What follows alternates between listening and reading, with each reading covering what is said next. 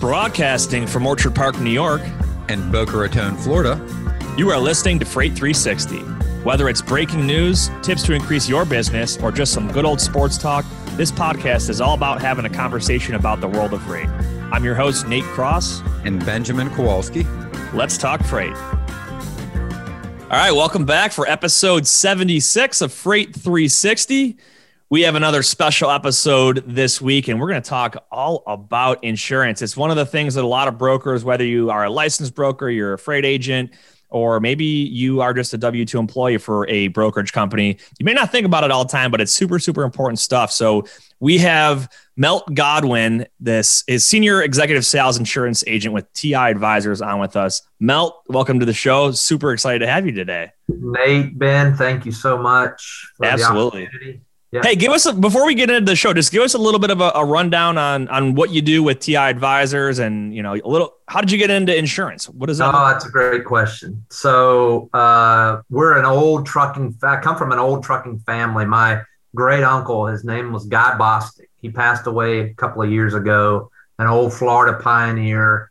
Um, got into trucking back in 1953 it started with one truck, you know, the typical story, one truck, and grew his company up to over 5,000 trucks. And so, wow.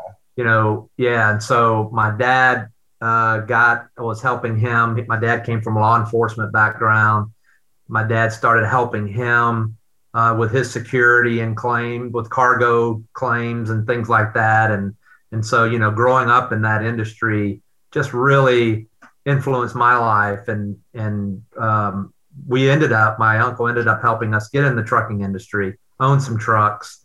We ended up selling the business and my insurance agent our insurance agent by the name of fox malden what a great guy he is. He he's actually still alive lives up in the carolinas um, encouraged me to go get my insurance license and said hey you can take that trucking knowledge that you've learned from your family and I'll teach you the risk management side.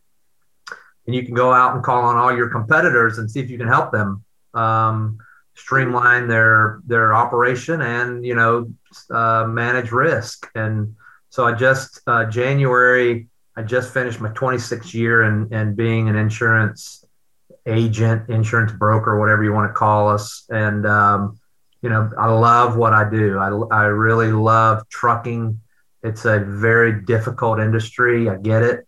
And, you know, there's so much regulations now that we deal with. And, you know, if you're not a specialist, um, I'd be very careful in entering this type of a, uh, industry. So, you know, I, I, I, I'm excited that you guys reached out to me and, and I'm excited to, to be a part of this call and, and, yeah. and help.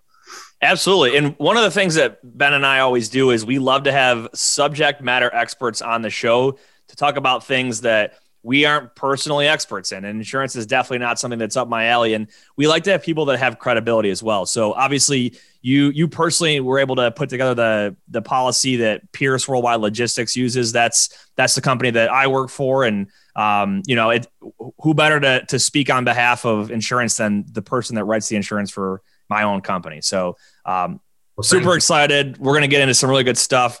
Um, let's do, we're going to do a little, a little sports uh, update here real quick. We typically would talk about NFL, but I don't, what's going on in the sports world right now? Like, I feel like there's, you I got some tennis. I saw like, Serena Williams was, they're playing in like Australia or something. I don't know. Anything going around the world? Not much golf wise either. I'm like, yeah, there really hasn't been much. I think the Farmers was the the tournament last weekend, the weekend before. I didn't even catch it, so I'm not I'm not even up on what happened in the PGA. Melt, is everyone still riding the the Super Bowl wave right now? Oh yeah, Florida's you know Ooh, Daytona 500. Daytona. Did anyone catch you? Did you catch that, Melt? Yeah, I was going to bring that up. I, you know, we had some bad weather. It got postponed, and so I was having trouble sleeping. Been battling the sciatic nerve, and sure enough, I, I, flipped the TV on and there was there was the the Daytona 500. I think that finished somewhere around one o'clock in the morning. But oh, yeah, it was That's wild. a great great race, you know. And then you know Tom Brady in the Super Bowl, for Tampa's was all hyped up over that. So that, that's good stuff. And now now we go through the football withdrawals, right? Yep. So we're yeah. in that season. Yep, we got we got a, a, long time before we get to see more NFL. So um, baseball probably you know waiting to see when pitchers and catchers report, and then you got spring training coming up. Wait, you know they don't have a whole lot outlined yet for what they're going to do. The last I looked, so yeah. but I, I, love to watch some some baseball. So we'll, we'll get there. Yeah. Um, cool. We got a great episode on insurance, but before we get into that, we got to mention our friends over at DAT. As always, check out the episode notes for, for links to get a free month of DAT Power Express or Trucker's Edge. So whether you're a broker or a carrier or both, you can get some free free load board access for a month. So they got a lot of great stuff. Go to DAT.com or just check out the episode notes. So insurance, right? It's the it's the one thing that, in my opinion, that a lot of brokers don't tend to totally understand. They go to set up a new customer and they might run into uh, hey we actually can't use you guys because you don't meet the requirements that we have in place as a you know as a shipping company. So um, before we get into the different types of policies and, and recommendations um, melt you mentioned risk management and i think it's a good place to start is just insurance in a nutshell. What is it? Because i mean we all have car insurance right? It's you got to have liability insurance on your car and there's a lot of other options you can put on there. Like you can get your collision and your comprehensive, and you can pretty much probably buy an insurance policy for just about anything. It's a matter of how much risk you want to take versus how much do you want to pay and offset that risk. So, um, how would you explain insurance in the in the offsetting of risk to somebody that comes to you and and has no idea when they're starting up a new brokerage or they're um, you know looking to renew their policy? Yeah, great question. So insurance is basically a contract. So you're you're just you're just transferring that risk or another word we use exposure to a insurance company that understands the risk that we're transferring. So we're hiring a vendor, an insurance company to take on that exposure for us. And obviously you, you know people think insurance is the answer to everything. And and oh i've got insurance that means there's coverage. Well not necessarily. Everything is contractual. So just like your shipper broker carrier agreements everything you're outlining your your uh, your duties.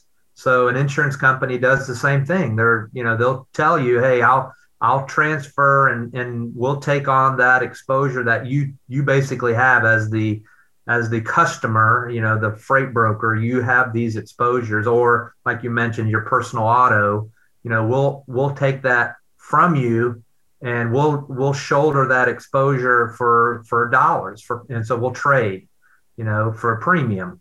And so, you know, you look at insurance like as a pool, everybody pulls their money together, the everybody's paying in their premiums and you know, the insurance companies take on that risk. So from a basic insurance 101 that's it's really a contract that you enter into with an insurance company.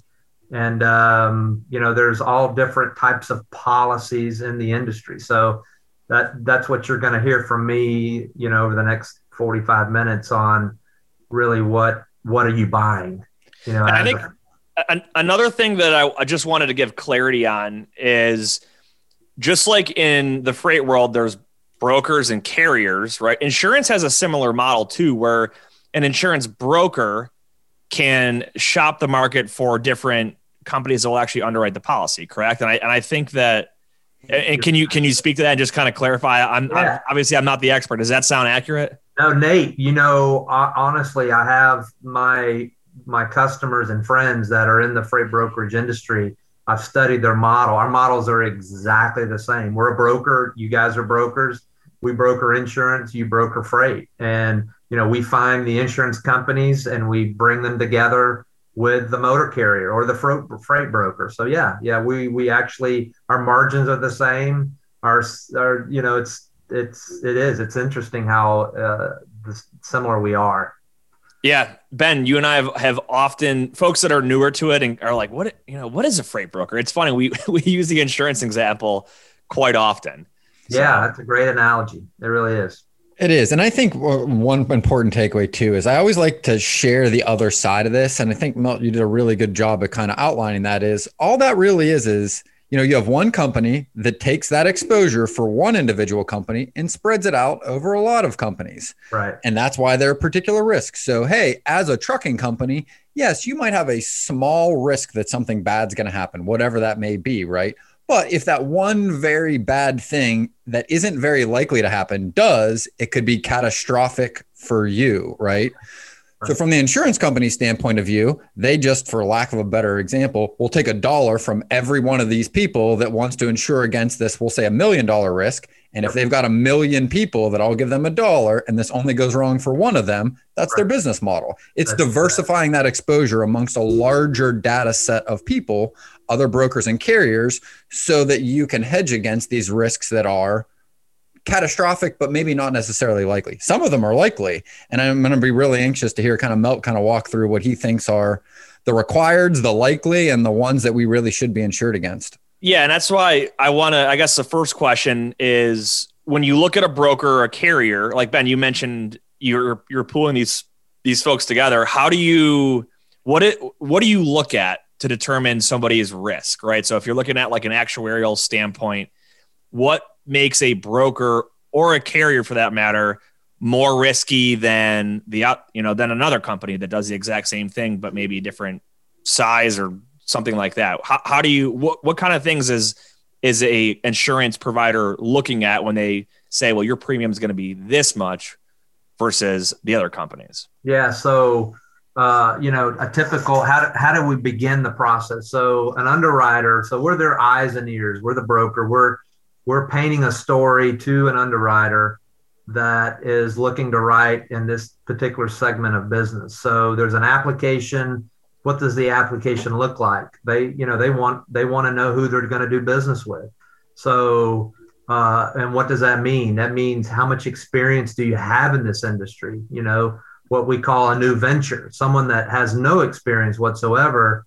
However, they have relationships in the marketplace that they seem uh, advantageous that they can develop and, and run a business. So that that's really the the beginning a question on any type of application, being a freight broker or a motor carrier. How much experience do you have? So from then they it, it actually starts from that. So what what experience do you have? Prove the experience that you have you know name name some of the businesses that you do business with you know do you do business with publix or kroger or you know or if you truly are a new venture that you don't have any experience so those are the typical individuals that are going to have a more difficult time in, in entering into the industry on their own so you know uh, nate like you mentioned pierce worldwide a very well established 40 year company. So, you know, getting in as a freight broker, that's from a recommendation standpoint, that's kind of the way I would begin my career if I had to start over again, is joining a an established freight broker company that has all of the the knowledge and and wherewithal to educate the new you know in, individual joining this industry which is a, a fantastic industry. Yeah. We you, you can't know, buy experience. you can't buy experience, and you know what? Everything we touch is is being transported by a truck, which probably had a freight broker uh, in the middle of that arrangement. So you know our products aren't going anywhere. So the necessity of having the uh, experienced freight broker in our industry is a is is a key to everyone's success. You know, I, I, you know, that some of those questions are brought up. You know, what, what, what, from a freight broker perspective, uh, do we really need freight brokers in our industry? And yes, you know that from a shipper standpoint, um, you know they're they're shippers, they're they're manufacturers of product. They're not they're not trucking companies. They're not exactly. arrangements of transportation. So you know, like it circles back to the the whole what what is my role from an insurance broker you know motor carriers they don't understand insurance. They hire us. Then you know insurance companies they don't want to staff a full sales staff and pay and have salespeople so they hire us to go and find customers for them. So you know the same uh, perspective as a freight as a shipper finding a freight broker, you know, finding that knowledgeable freight broker. So, specialization, right? It's, I mean, it's it's it what the country's found on. That is capitalism. Is I do what I'm good at very well. You do what you're good at. You do what you're good at, and between right. the three of us, my yeah. cost to use your services go down. Your cost to use mine goes down, and we all right. benefit, right? That's it. And and you know, to answer Nate's question is, you know, establishing your underwriting guidelines, and so, you know, doing this 26 years, I, you know, having these just very generic conversations with uh, either established freight brokers in the industry or new venture individuals wanting to get in this industry.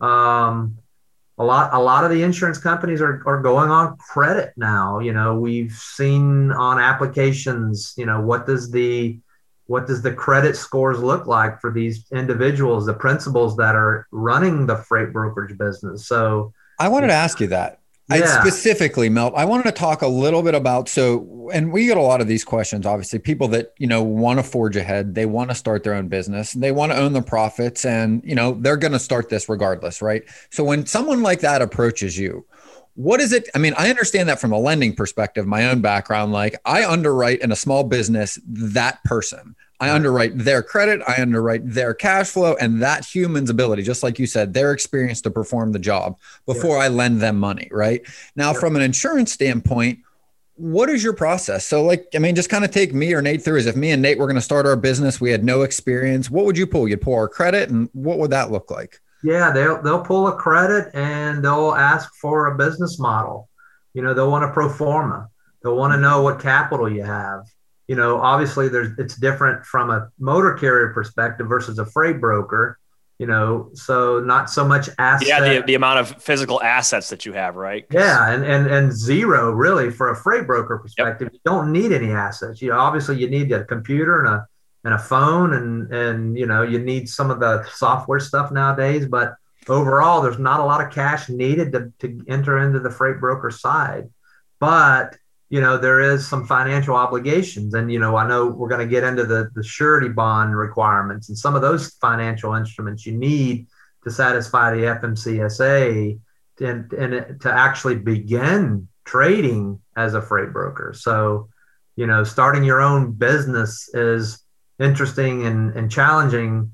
And uh, so is it difficult for an individual to go out and start a freight broker company and get insurance no, really, it's not. It's you know, it, it's uh, quite um, easier to be a freight broker than to be a one truck owner operator from a cash perspective. Yeah, you don't have to own a truck, right?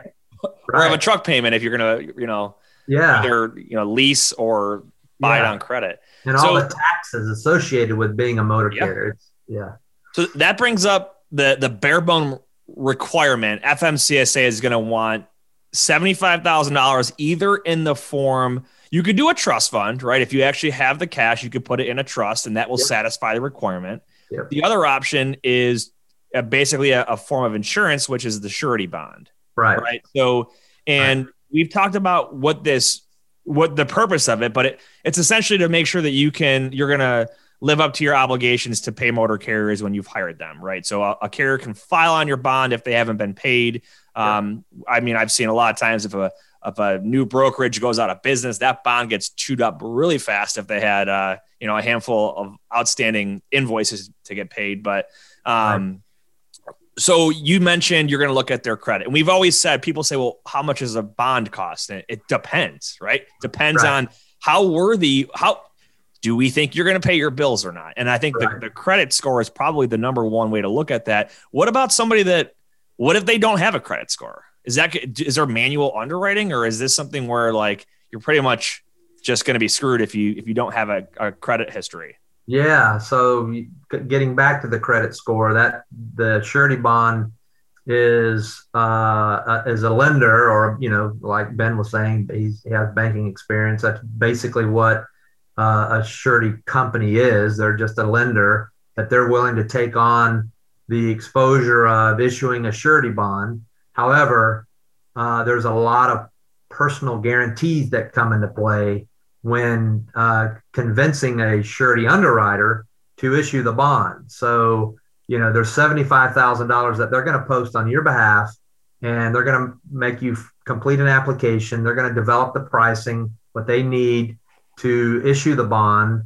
Uh, typical bond could cost anywhere from a thousand dollars up to, you know, depending on your credit score, if you have credit at all, and then what your personal assets are. So they're going to want the underwriting data, you know, credit score, assets, cash in the bank, liabilities, and then they'll determine what uh, what money they need to ultimately issue that surety bond because ultimately they're going to be responsible, but they're going to make you sign a personal guarantee. However, if you have no assets or no cash or collateral, you know they realize that they're on the hook. Well, you can lose. I mean, someone could lose their house over that, right? Yes, sir. Yeah, yeah and they're going to come after you. You know, because you're going to personally sign the application, um, and they take that seriously. Yep. So you know when a when a claim occurs and or you know when a when a, a uh, the freight uh, cost is not paid to the motor carrier, the motor carrier is going to file the claim with a surety bond. You, you're going to get a call from the surety bond company instantly and go, "Hey, pay this." Yeah, you owe us. Yeah. Yeah, pay this. money. Yep. Yeah, and and that's that's what you don't want. Uh, you know, the strikes against you as a as a freight broker because you know it can get expensive satisfying these broker bonds. I, I've had uh, it's funny. So I I dealt with more more people going through bond issues than I you know that anyone would like to. They're not fun, right? Because a, a lot of times I've seen where a broker says. Uh, I'm going to short this carrier a thousand dollars because they didn't live up to their obligations, but there was no clearly defined fees or fines or deductions listed in their rate confirmation. So the carrier files on the bond. The bond company, from my experience, does not want a long, drawn out thing. They're usually like, show me what proof you had that you're going to pay them this amount and show me all the information. And at the end of the day, like, pay the money. Exactly. Yeah. Yeah. Cause they know they're on the hook. So, I mean, yeah.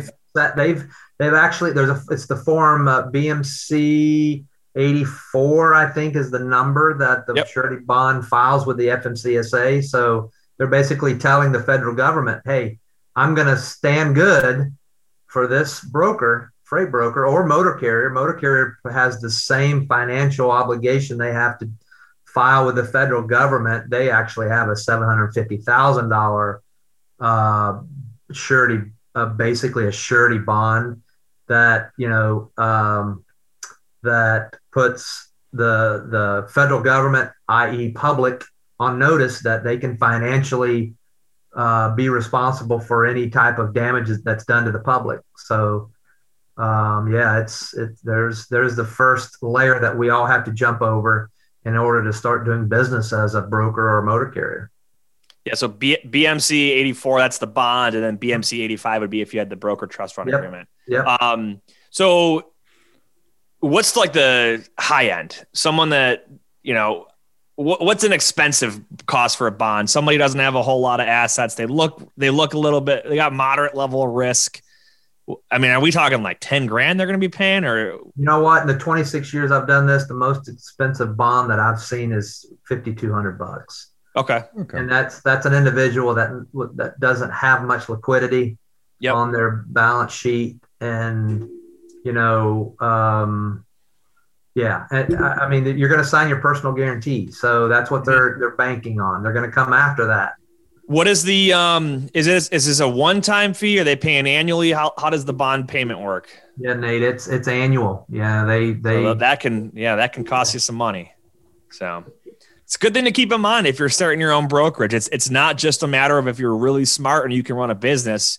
You got to look at your assets, your liabilities, your your payment history on it, all this stuff. I mean, there's a there's a whole lot that goes into it. So there is, yeah, and it's and it's uh it, it's a great business to be in, but you know like we've talked about in the past, uh, understanding your exposures, understanding the industry, uh, you know, it's contractual, so having a good a transportation attorney involved in helping understand those obligations that you're you're you're putting your name on you know Absolutely.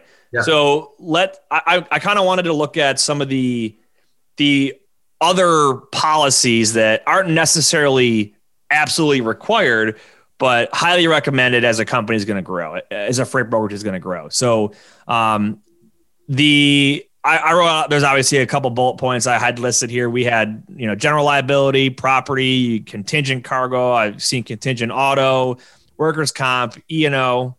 Um, so talk me through someone is let's say you know they they worked as a freight broker or an agent or whatever they've got plenty of experience you know they've got a decade plus they're ready to go out and start their own shop now yeah so they've got the bond in place what let's say they're on their own just a one person operation what kind of re- recommended policies would you say that someone should consider as far as offsetting their risk they work for we'll say they work from home right? Yeah. They don't really they don't have a big office or anything. Because then on the flip side, after this, I want to talk about someone that has an established company with right. employees and all that. But brand new, um, on their own, what kind of policies would you recommend for a a broker that is new on their own? Yep, great question, Nate. So you know.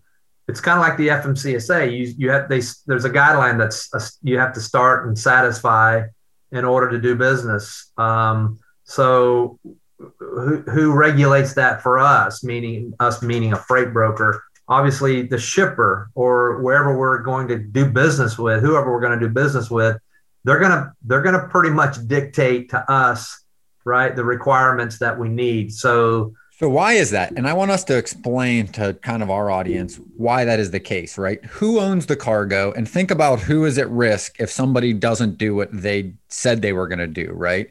Right. It's the shipper it's their cargo it's it their product right, right? so that's when right. he, when when mountains talk about like hey we look to our customers and our shippers the reason we're looking to them is because they technically own the cargo that your carriers will take the possession of that's right yeah and it's almost like uh, uh, an insurance policy the shippers are looking to transfer risk you know and they can transfer that risk to a broker you know, we try not. Uh, I mean, uh, the FMCSA, the definition of a broker is you know arranging of transportation.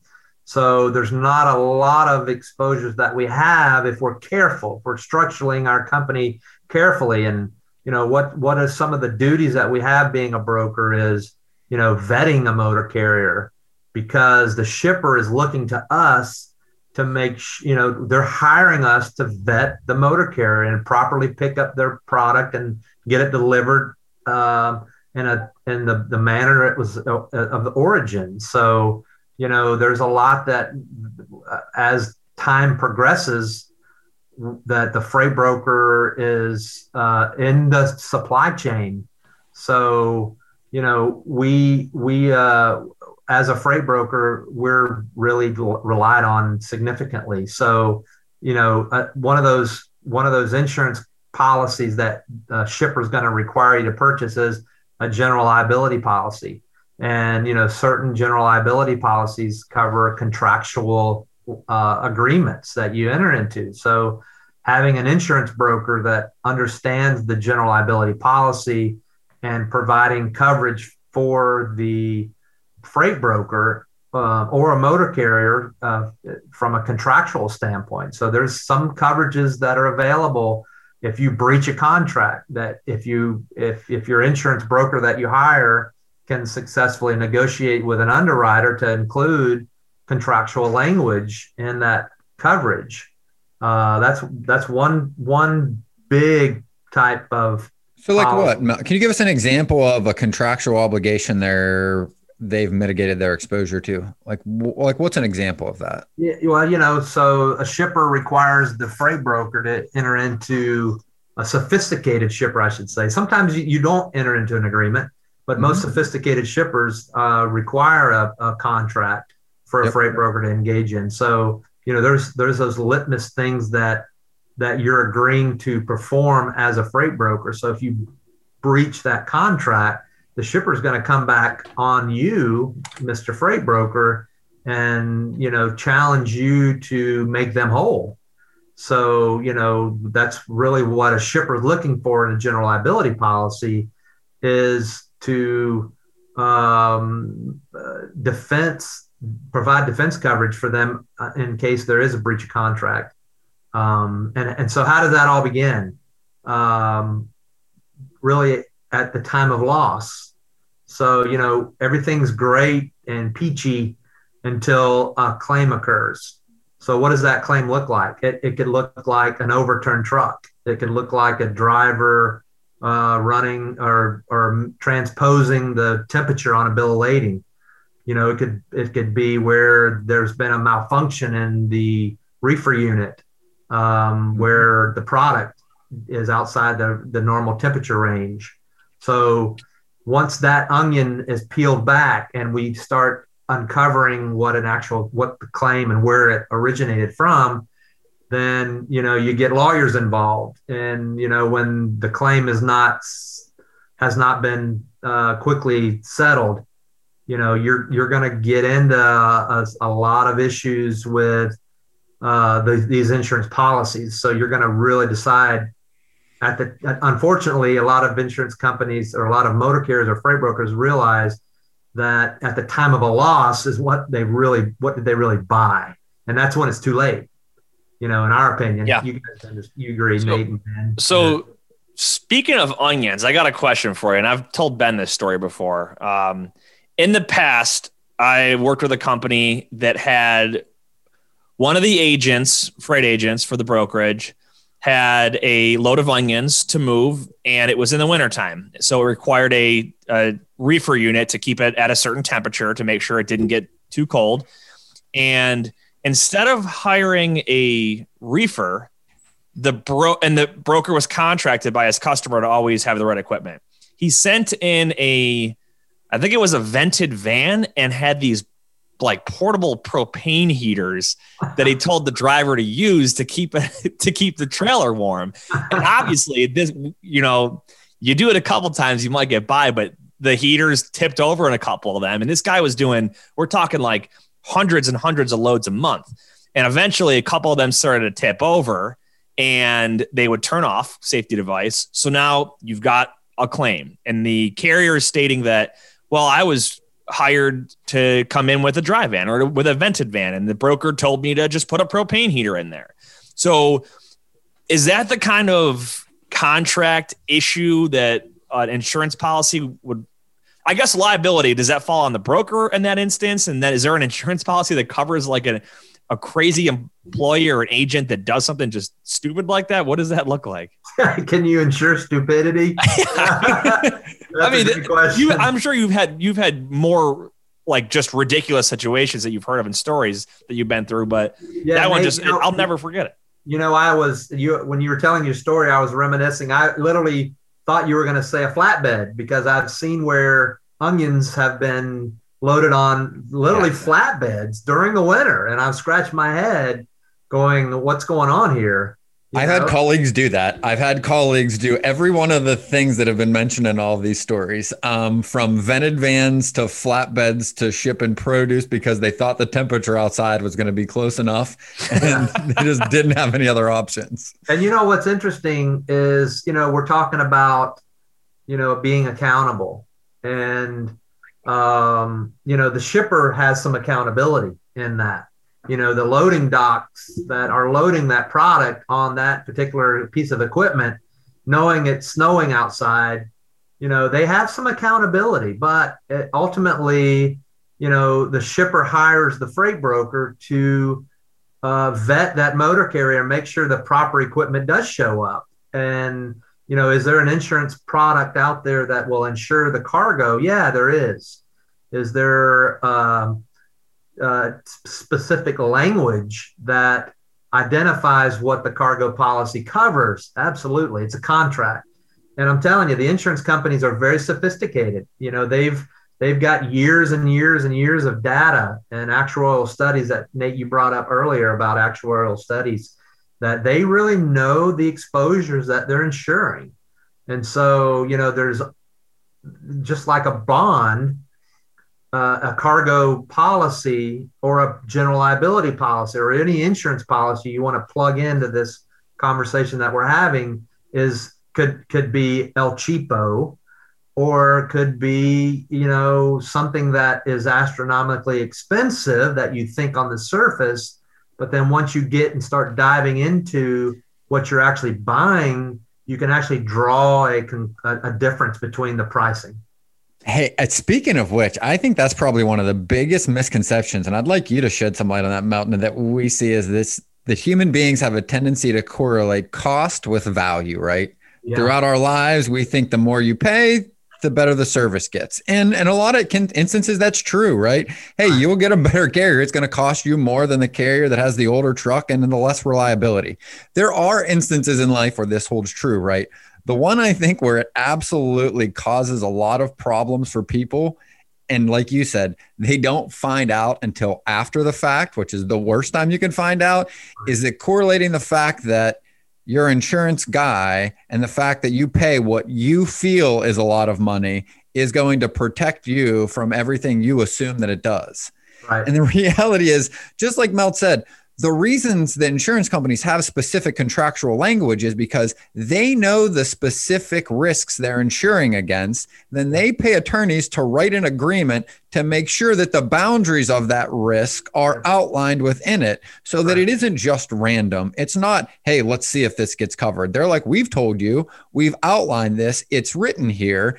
That's why you need to have an insurance agent you trust to let you know what you're actually covered against.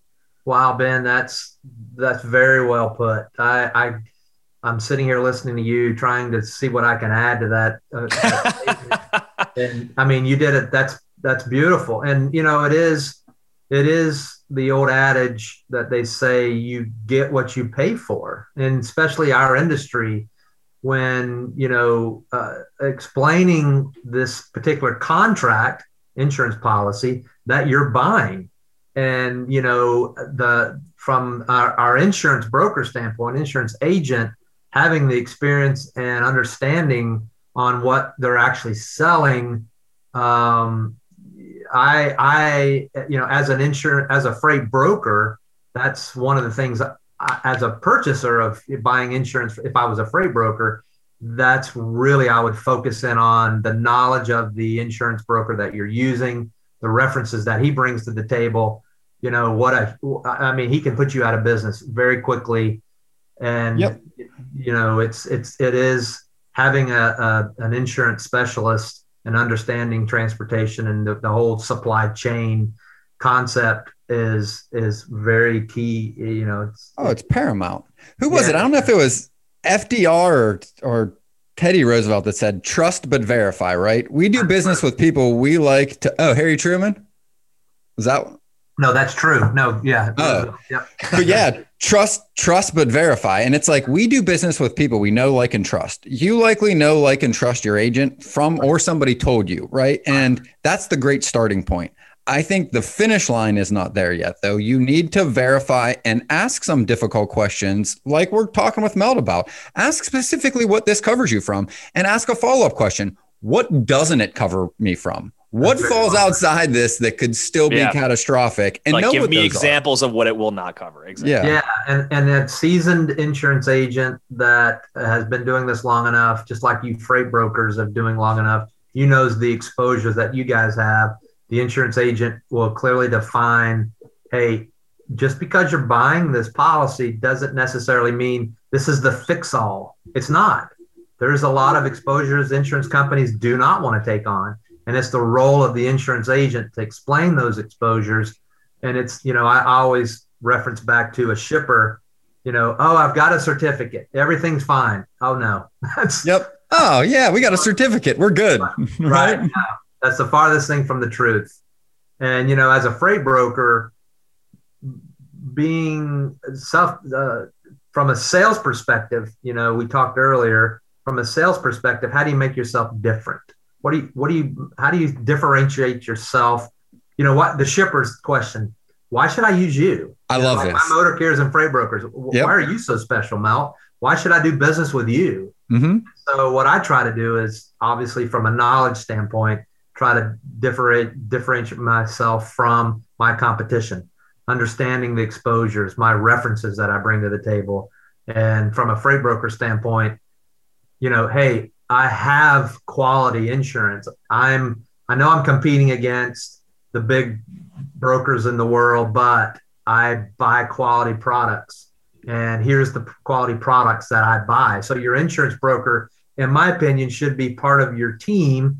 And like I do, I actually get on the phone with shippers and the freight brokers and explain to the shippers, hey, these are the coverages that your your freight broker that you're hiring that has. And we this is why we're different than the typical El Cheapo policies that that you're investing in. And I love this. We had a great offline conversation. I want I, I, to chat about this j- just briefly. Is exactly what you said. Think about it from the shipper's point of view. As new brokers out there, right? What is the risk to the shipper? The risk is that your the cargo is not going to get delivered, it's going to get damaged, or it's going to disappear, right? Right. one of three things, or it gets there on time.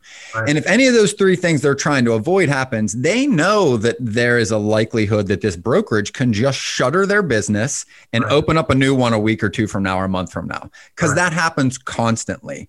Now, what Melton's really done is position himself as a team or part of these freight brokers teams so that when they get in front of a shipper and they may be newer, they can help assure that shipper that they've hedged against this risk, right? Tell us a little bit about that product you were telling Nate and I about and just how that works for some of these brokers, the ones that were, you know, maybe a little pricier, but absolutely hedged against those risks. Yeah, so we we've actually was instrumental in in approaching an insurance company and helping tailor a specific policy that addresses all the exposures in our industry. And so, you know, obviously I, I, have no credit in regards to drafting this policy. So I was I'm I'm a beneficiary of some of the guys before me that have all this knowledge in our industry.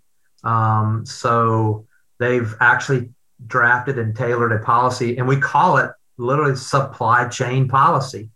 And so it, it's as broad as we could actually sell this policy to a farmer we could we could sell and, and we could insure the product. So I would just use onions for an example, since we were using onions, that we could insure the onion coming out of the ground and follow it all the way until it gets to the shelf of the, the grocery store. So, you know, think about that. Coming out of the ground, getting in a box, going in a box, getting on a on the dock, getting on the dock, going into the truck, going in from the truck, you know, uh, to, to, the to the forklift, back to another truck, yeah, yeah, and then to that dock, and all you know, there's so many moving parts into what we do, and that supply chain. We there was nobody in the industry that was taking on that. I mean, you had, literally had to buy like ten other policies to take and move that product along the supply chain. So, you know, we're seeing this particular, and the cargo industry is catching up. They're really understanding a lot of these exposures and you know the HACCP, you know, farm to fork concept and and understanding what we're really eating and what we're using in the cars. If you don't want to use, you know, the the food industry, what the parts industry and all these other industries that, you know, understanding the quality of the product that ends up at the end user. And actually, it, you know, a quick example from uh, if you're moving uh, automobile parts, you know, there's there's the exposure of of damaging that particular product. Let's say it's a starter, you know, an engine starter. So we're moving engine starters and we're moving them out of Alabama at the port up to Michigan. So, you know, we lose, we, we, the shipper Ford, you know, Ford hires, you know, uh, Pierce Worldwide Logistic to pick up that starter and find a freight, a motor carrier to get that product on time. Well, you know, what's the exposure for that particular product? Warranty you know, that product has a warranty on it. Well, we turn the load over and the starters are all damaged. Well, look at that exposure that, you know, we've lost the warranty on that product. You know, there's there's also subsequential loss. You know, for uh, the the Ford motor Ford factory in Michigan is waiting on those starters because there's a car that needs that starter. Whereas subsequential losses, now we've just disrupted the supply chain so mm-hmm. now that we got to stop the factory workers because now we don't have the starters there. I mean, there's so many things yep. that that yeah. typical insurance policy doesn't insure. And so you're going to find those exclusions in a typical insurance policy where, you know, subsequential losses is not uh, covered or a driver error is not covered. You know, we run out of fuel and and now we're stuck in a snowstorm. You know that there's no coverage for that under a typical cargo policy. So, you know, there and so we address those exposures with this supply chain policy. It's not cheap because, but it it really does provide real coverage. And, and so think, those are some of the selling advantages that you know having a uh, transportation broker, insurance broker on the phone with the shipper, explaining what we do and helping a freight broker what they do and bringing that full circle around and just doing good business. And then also entering into uh, bringing in your transportation attorney to, to help negotiate the contract, the shipper broker motor carrier contract. So there's that that you know that's supply chain of insurance and brokerage and transportation on our side um, is real interesting. It's a it's an interesting industry. And, yeah, I think the the the takeaway of the conversation is that you know if as a freight broker, your job is not to be an insurance expert, but to have to have in your circle someone that is right. That's a good decision to make. So there there's two other. Um, or I guess a couple other policies I just want to hit on really, really quick before we get to our Q and A. Uh, but people often ask about contingent cargo policies and contingent auto. So, can you just, in a nutshell, high level view, explain what those two contingent policies are and why a broker would want to have those? Yeah. So, the key word is contingent. You know, so um, we're we're hiring the shipper hires us to vet the motor carrier. So now uh, we find that particular motor carrier and the shippers requiring us to, to buy a contingent cargo and a contingent auto policy. So contingent cargo, real simple terms, it's a contingent policy. So it's a it's a policy that's in place that specifically talks about uh, the coverages and if the motor carrier's policy is inferior, that the contingent co- contingent policy would step up. Um, so uh, the the misnomer though of a contingent policy, it doesn't create coverage. So the po- the contingent cargo policy or the contingent auto policy is what we call in our industry a follow form. So whatever the underlying policy is. So let's say the motor carrier. Because the carrier is going to have the primary policy. That's right. So it, let's so so how would a contingent? Here's maybe a good question to ask. How would a contingent cargo policy pay out? Why? What? What would it cover? So with my experience, there's there's there's just a few typical contingent cargo policies. You know, a lot of those policies are coming out of London, and there's a few domestic policies that are here in the United States but they're all very similar written. Um, and they're cheap. Cheap meaning they're you know a couple thousand dollars. Uh, and why are they so cheap? Well, they're the contingent policy, so we're relying on the motor carrier's underlying policy to be primary. So if that policy doesn't pay, let's say there's a, a driver issue or there's you know those claim scenarios that we talk about well, if the underlying policy, the primary cargo policy that a motor carrier has, if it doesn't pay, the contingent cargo is not going to pay. We're not creating new coverage. We're, we're the contingent cargo policy is only going to pay it under a couple of scenarios. Basically, so the, some is it like some loopholes in the primary policy essentially, or is it no, not even loopholes because uh, we're not going to create new coverage.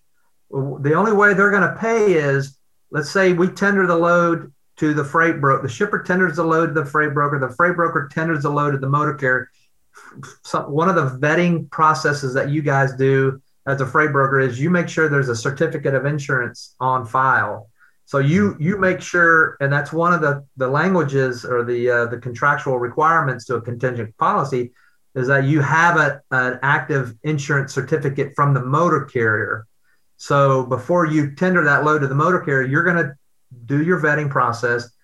So let's say, so then you tender the load, and in between the time that the load is picked up to the time of the destination, something happens to his insurance policy, meaning he didn't make his payment or something along those general lines. Right. Wow, he was and delivering. you're not notified. and you weren't notified for whatever reason, the agent just didn't do his job and notify you, the freight broker, that this motor carrier's policy is, is no longer valid. That's when the contingent cargo policy or the contingent auto policy will step in. Very limited exposure. So, you know, when a shipper, when we see a shipper contract come across the desk and we and we go back to the insurance requirements and we see the contingent language, we kind of chuckle. Because the shippers don't know what they're really requiring. And you know it's all and i'm not throwing stones at the, the the lawyers of our industry but you know it's one of the stories and i'll be real brief and stop me if i'm if i'm babbling but one, of, one of the one of the stories is you know you go to your grandma's house for thanksgiving and and or you go to your mother's house for thanksgiving and and you know there's a ham well only half of the ham is cooked and you're like what in the world why well my grandmother taught me how to cook this ham we go to the grandma's grandma. house. Why are you only cooking half of the ham? Well, my pan was too small. So you kind of go, huh? So you We've you know, always done it this way. That's why we're yeah. doing it today, right? Ask. Yeah, right. So you know, you you, you kind of, and then you get the shipper on the phone and go, you know, your requirements for a contingent cargo policy. Why why are you asking for that? Well, our attorney told us this is what we need. Then you you know, well, ask the attorney. Well, well, what do you well, educate me? Why should I do anything different? And so that's kind of that whole mm. policy that we that we provide the supply chain. It actually is a primary cargo policy. So it's so much broader than the typical contingent cargo policy that a lot of the shippers are requiring. So okay, so yes. so that's that's contingent. So is there a way for a broker to carry a primary policy? on auto or cargo whatsoever? Not on an auto standpoint because we don't own any autos. And MAP 21, which is a federal regulation that the one of the administrations four or five years ago passed to help try to streamline the the the duties uh, and outline the duties of a shipper, outline the duties of a clearly define what a freight broker is, clearly define what a motor carrier is. So map 21 is is a great read and it's clearly defines what a freight broker is so what what we are not is a motor carrier and we and we should not represent ourselves as a motor carrier if we do we're we're inviting the federal government to uh, bring some severe penalties on us as a freight broker and and misrepresenting ourselves as a motor carrier so one of the things that we want to be clear on is is no, we can't provide primary auto liability coverage because we're a freight broker. And Mr. Shipper, you don't want us to provide uh, primary auto liability because now we're inviting the federal government into our business. And Mr. Shipper, if you require us to be have primary auto, they're going to really ask you why you're requiring a freight broker to provide this type of coverage. So when does all this come about? When the claim occurs. Yep. You know, and the, and the onion is peeled back. Yeah, and you know, you kill. Unfortunately, you kill Grandma and the Nine Nuns. You know, we have this huge claim, and all the Philadelphia lawyers show up, and all these facts come about, and they look and they, you know, they go to your website. What are you representing yourself as? And they look at what you're, you know, if you are a broker and you say, well, you know, we we can deliver your product, we can control the driver, we can can do all these controls. You're inviting yourself into the trans the auto liability arena, and that's somewhere you don't want to be. Ask C.H. Robinson. You know, back several years ago, they had a $27 million verdict against them at the Schumer case, or it's something along those lines. But Driver. they actually yeah. represented themselves as a motor carrier, and the courts said, "Okay, you're a motor carrier, and you're controlling the driver, and you have all these controls in place. Well, then we're gonna, you know, you're gonna be responsible for this mm. claim." So you don't want to cross that line. And let me preface: I'm not an attorney. I'm, I'm hey, encouraging we, everyone. We used that same line before when we talked about legal stuff. Yeah. yeah, yeah. You need to just like you. You need to find a a very well versed freight broker. You need to find a very well versed insurance agent. You definitely need a great transportation attorney, and they're out there that understands the role of each shipper, broker, motor carrier. Makes perfect know. sense though. I yeah. mean, when you are saying you can control that and you are responsible for it, then also if something goes wrong, you have accepted liability. There you go. Accepting liability. That's right. So so talk to me about primary cargo then. Yeah. So this particular supply chain policy that we sell is, we represent that to the shipper. We we would actually uh, we would settle the claim in advance of the motor carrier if we chose to do so, and to protect your relationship with your shipper. And that's a big selling tool that we encourage our customers, our freight brokers, to approach to their shippers. Is listen, we really have true coverage and and actually this primary cargo policy that we sell is 90% more broader than the motor carriers policy because the they're you know like we talk about contracts you know and the motor carrier you know purchasing the, their product uh, is there's you know from no coverage to like as broad as policy as we have with the and we sell a lot of this we actually sell this cargo policy to motor carriers directly, and uh, it's a very broad policy. So, I, I brought this up offline to you a couple weeks ago, but I've seen. I, I want a comparison on that policy versus some of these what are uh, marketed as all risk policies, where um, an insurance company will give you a basically uh, the first their policy will be the first position if a claim occurs they'll pay out the claim the cargo claim and then they will go after the carrier's insurance to try and recoup that money and it's intended to speed up the claims process to keep the customer happy um, you did you seem like you weren't a big fan of that um, when we talked about it before how do those policies uh, compare i think i've seen like truck stop has one called it was called their um, Oh, I forget what it's called. But what is that? It's like a, it's called trip endorsement. Okay, because so I think they just marketed it as like basically primary cargo, but it, you pay per load. They pay it out first as the first position, then they go and try to recoup that money from right. the carrier. Right, and just insurance. Yeah, just like we talk about you know what's in the contract. Well, be careful. Read the policy. They can represent it being primary, but primary for what? I mean, what yeah. are you are you taking on?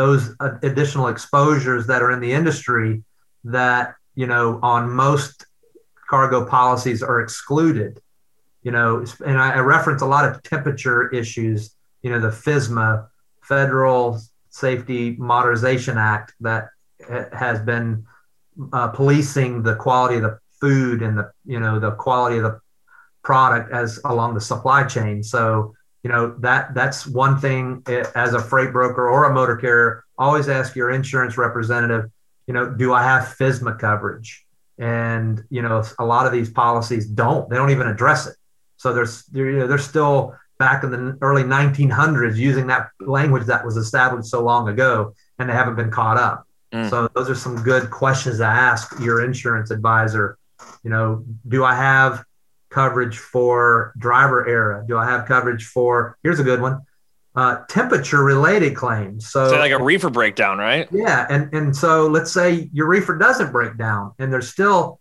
uh, an issue with a temperature claim. So you scratch your head and go, what do you mean? Well, like an onion.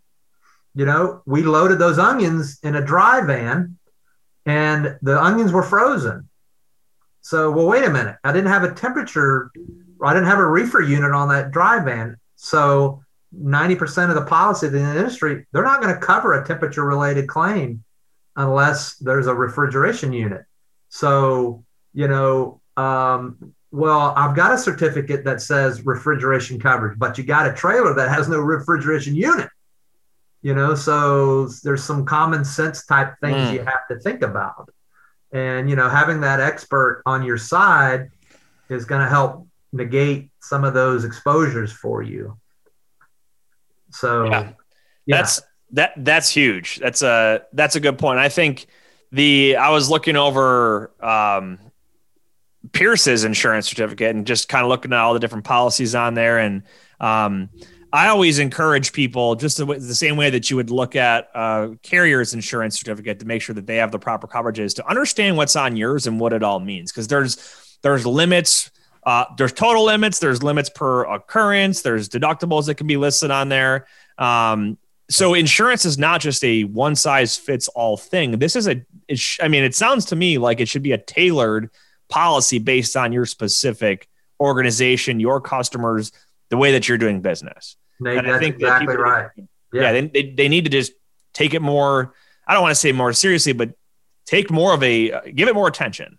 You know. Yeah, and just because you know I've said this earlier, just because you have a certificate of insurance, that's that's the beginning of the problems. I'm yep. telling because that that certificate of insurance is a misnomer. It's it's really just a piece of paper that gives a very broad overview of limits and and effective dates and who the actual insurance carrier is. It doesn't get into the actual policy. Yeah. So for a shipper, yeah, for a shipper to go, well, just send me a certificate. Man, you're asking for it. You know, and any or, yeah. or a freight broker. Here's, you know, addressing the freight broker industry.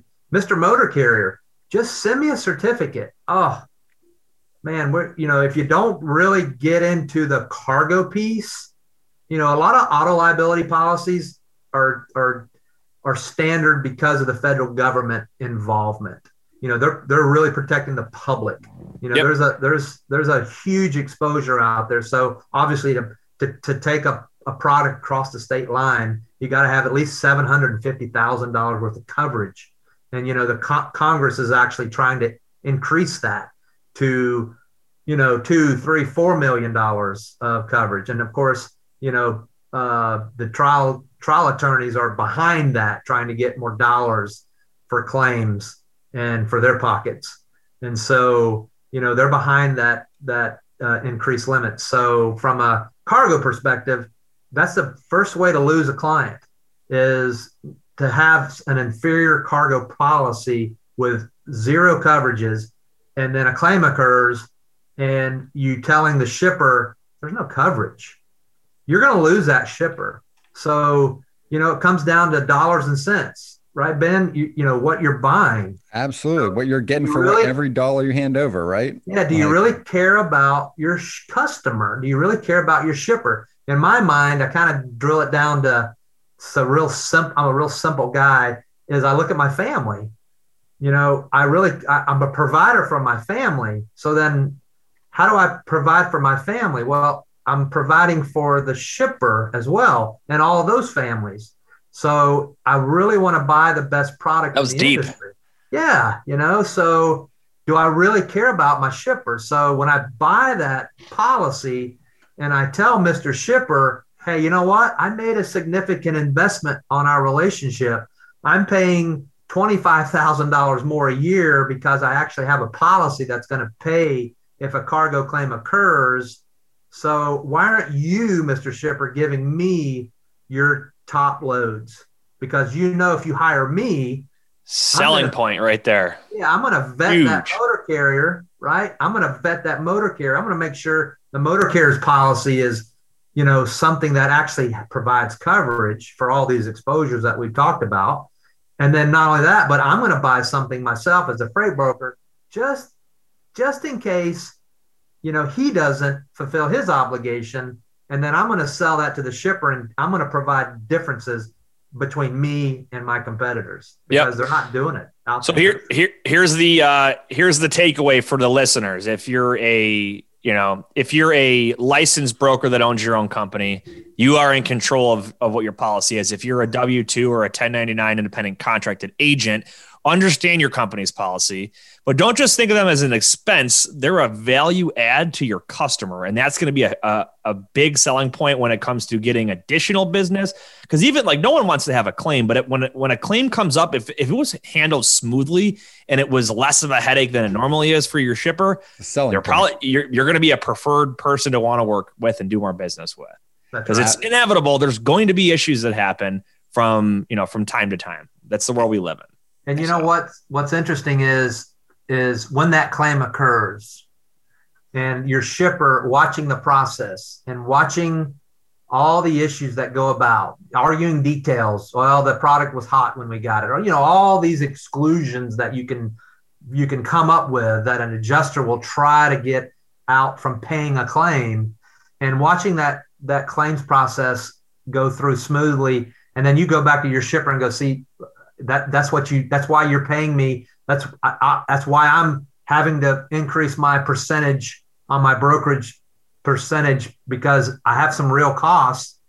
And then you realize that when the product ended up at publix and it's and it was damaged and we reimbursed you mr shipper that it's it's whole now. You're not you're not left holding the bag that you know everybody fulfilled their obligation along the supply chain that's why we're doing business together and yep. building that trust It right? is, and it's it's like having and is what Nate said. You know, it's having the right team, the right specialization, the right people. And and one of the things that I know Nate and I are really excited about is some of the work we're doing with Lean Solutions. I know we've been using them for some of the some of the projects we've been working on this year. The one I'm really excited about is the website we're going to be building out that they're building out for us. Great insight. And from our point of view, it's a huge value add because we're not going to hire somebody to do some of these things, Absolutely. but we're going to get the same level of service and the same type of product that a company twice our size is going to be able to do yep.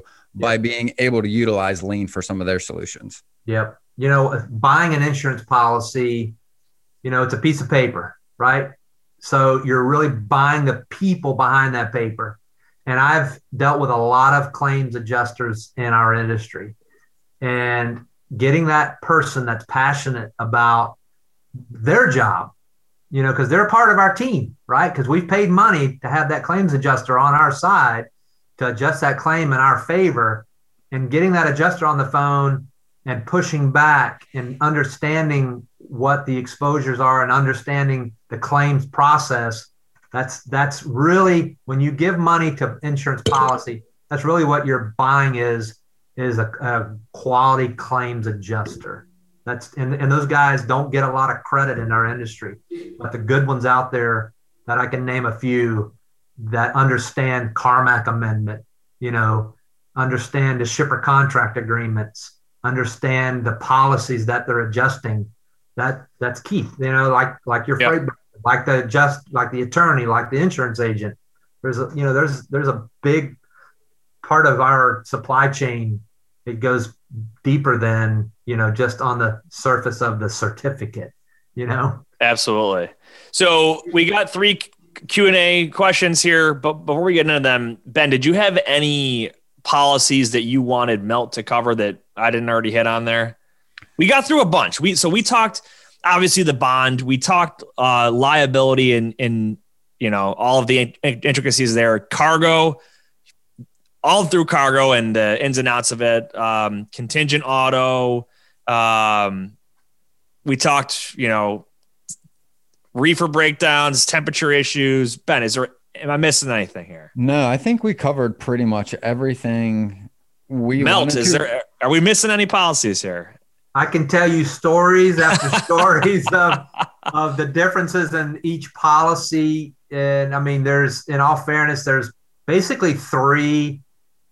Uh, what's the right word? Three foundation policies in our industry. And so, you know, if you if you're sitting around having problems sleeping at night, get your insurance policy out.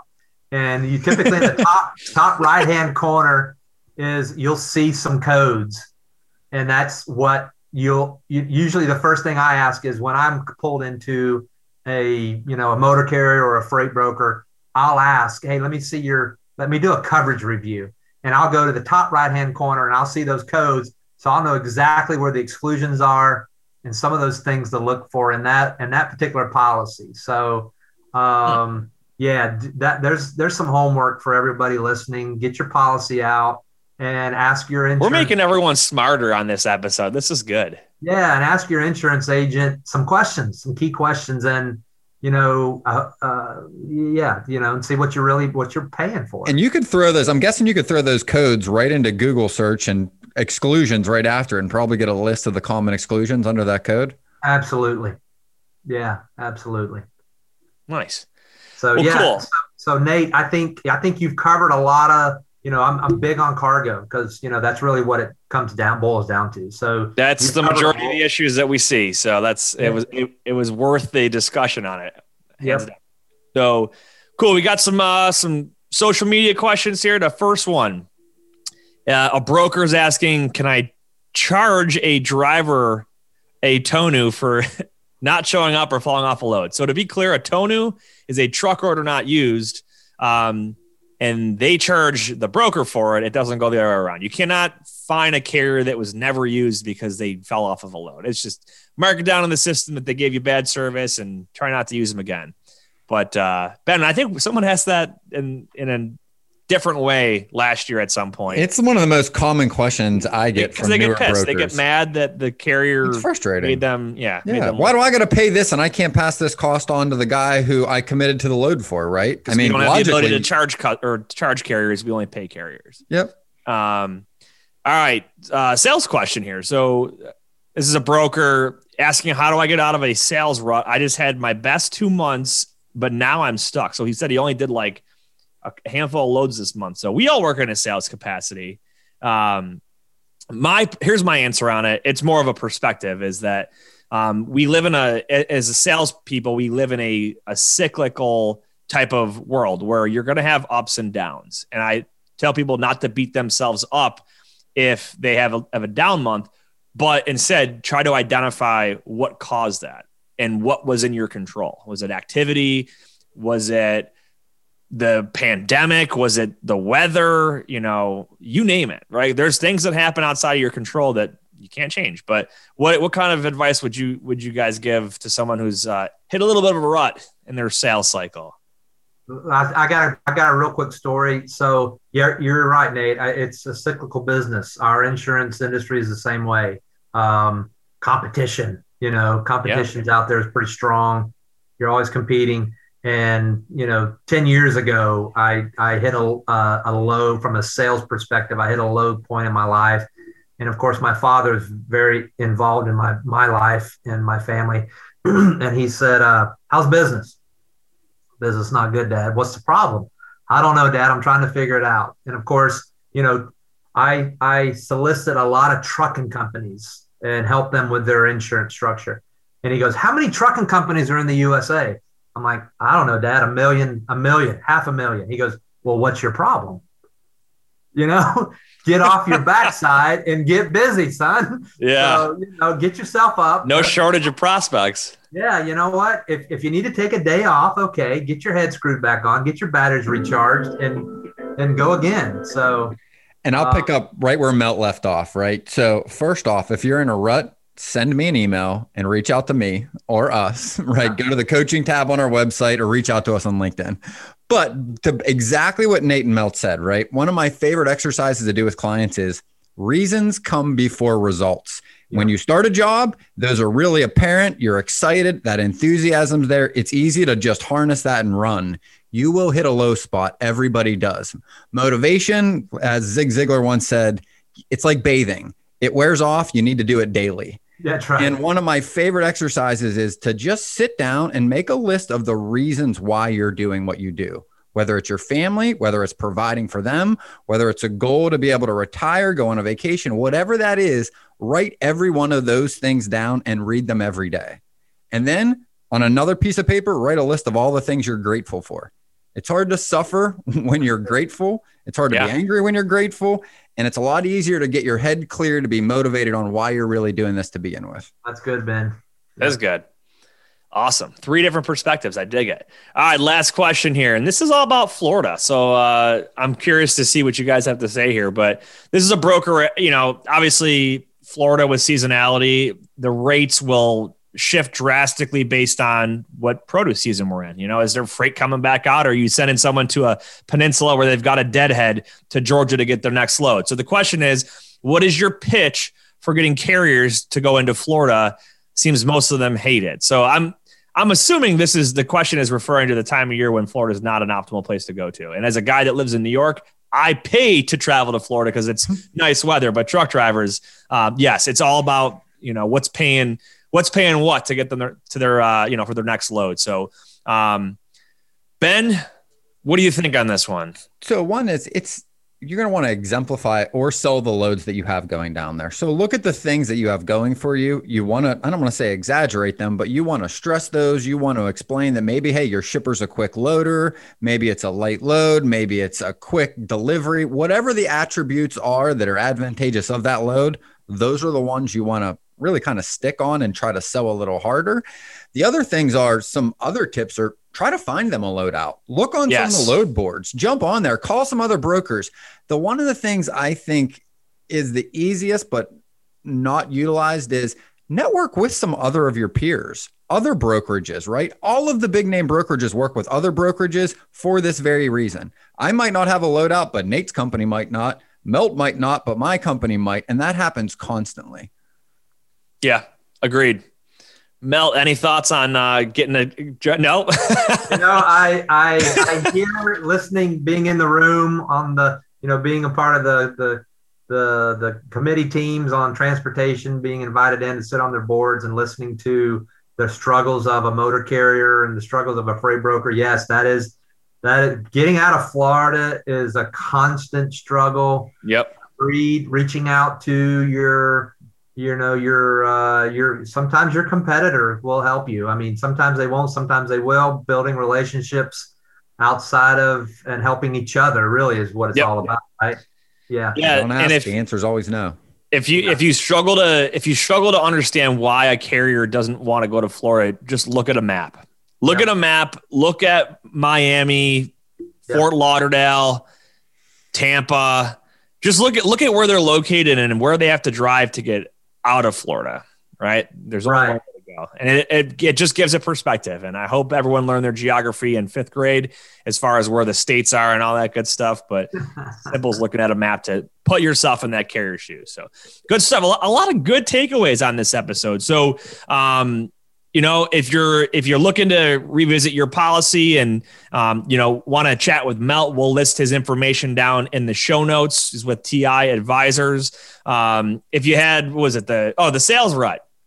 Get get with ben. Ben's all the the the, the pro sales coach. Check out our the freight360.net website. All kinds of good other podcasts that we've done blogs videos. A lot of good content out there. Um, if you're looking for a new home for an agency for your agency, check us out at Pierce. Give me a shout. Um, we got our friends at DAT and Lean that thanks to them, we can keep this show going and check them out all in the, all in the show notes. So any final thoughts around the house here? Well, uh, guys, I can't thank thank you enough for for reaching out. I'm uh, thank you. I had a great time. I love, as you can see, I love. I get passionate sometimes. Uh, it, you know, there is the, it, my takeaways that read your policies. They're they're not all the same. Nothing. It it it it is different. The par- cargo policies are extremely. There's a broad difference. And if you're scratching your head, going, "Hey, what's the pricing? Why is that so expensive?" That's the reason why you really have coverage. So challenge your insurance agent. And uh, if they can't help you, I'd love to reach out and reach out to me and or some others that that can. And um, surround yourself with good people and get you a good circle of of freight brokers, Ben and and a transportation attorney, and and uh, you know you you can build a great business in this industry for sure. That's yep. absolutely it. And I think that's the big takeaway. Like build this team with intention around you. The people you're utilizing aren't just people you're they're not you're just your vendors, right? Make them part of your team, treat them like that, right? And loop them in when you maybe need some help or looking for some different ways to close some customers, man. Yep. And trust but verify. And final thought is just whether you believe you can or believe you can't, you're right. And until next time, as always, go Bills. That wraps up this episode of Freight 360. Thanks for joining us. Make sure to check out all the other episodes for even more great content. Check out the show notes for links to any articles and content that we referenced on this episode. Visit us on the web at www.freight360.net. And if you'd like to learn more about a new home for your agency, contact me directly. And if you'd like to learn more about me coming out to run a free complimentary sales training for your team, check me out on LinkedIn or again at www.freight360.net.